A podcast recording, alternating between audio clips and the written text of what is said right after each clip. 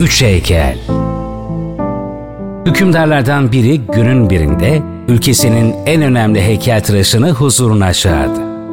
İstediği birer karış yüksekliğinde altından birbirlerinin tıpatıp aynısı üç insan heykeli yapmasıydı.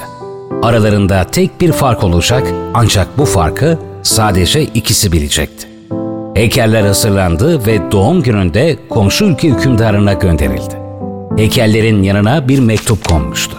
Heykelleri yaptıran hükümdar şöyle diyor. Doğum gününü bu üç altın heykelle kutluyorum. Bu üç heykel birbirine tıpatıp aynısı gibi görünebilir. Ama işlerinden biri diğer ikisinden çok daha değerlidir. O heykeli bulunca bana haber ver. Heykeli alan hükümdar önce heykelleri tarttırdı. Üç altın heykel de gramına kadar eşitti.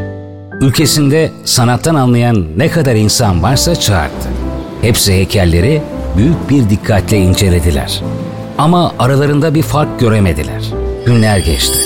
Bütün ülke hükümdarın sıkıntısını duymuştu ve kimse çözüm bulamıyordu.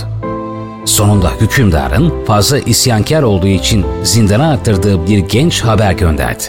İyi okumuş, akıllı ve zeki olan bu genç, hükümdarın bazı isteklerine karşı çıktığı için zindana atılmıştı.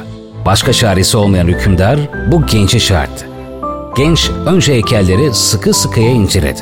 Sonra çok ince bir tel getirmesini istedi. Teli birinci heykelin kulağından soktu, tel heykelin ağzından çıktı. İkinci heykele de aynı işlemi yaptı. Tel bu kez diğer kulaktan çıktı. Üçüncü heykelde tel kulaktan girdi. Bir yerden dışarıya çıkamadan ancak telin sığabileceği bir kanaldan kalp hizasına kadar iniyor, oradan öteye gitmiyordu. Hükümdar heykelleri gönderen komşu hükümdara cevabı yazdı. 1. Kulağından gireni ağzından çıkartan insan makbul değildir. 2. Bir kulağından giren diğer kulağından çıkıyorsa o insan da makbul değildir. 3. En değerli insan kulağından gireni yüreğine gömen insandır.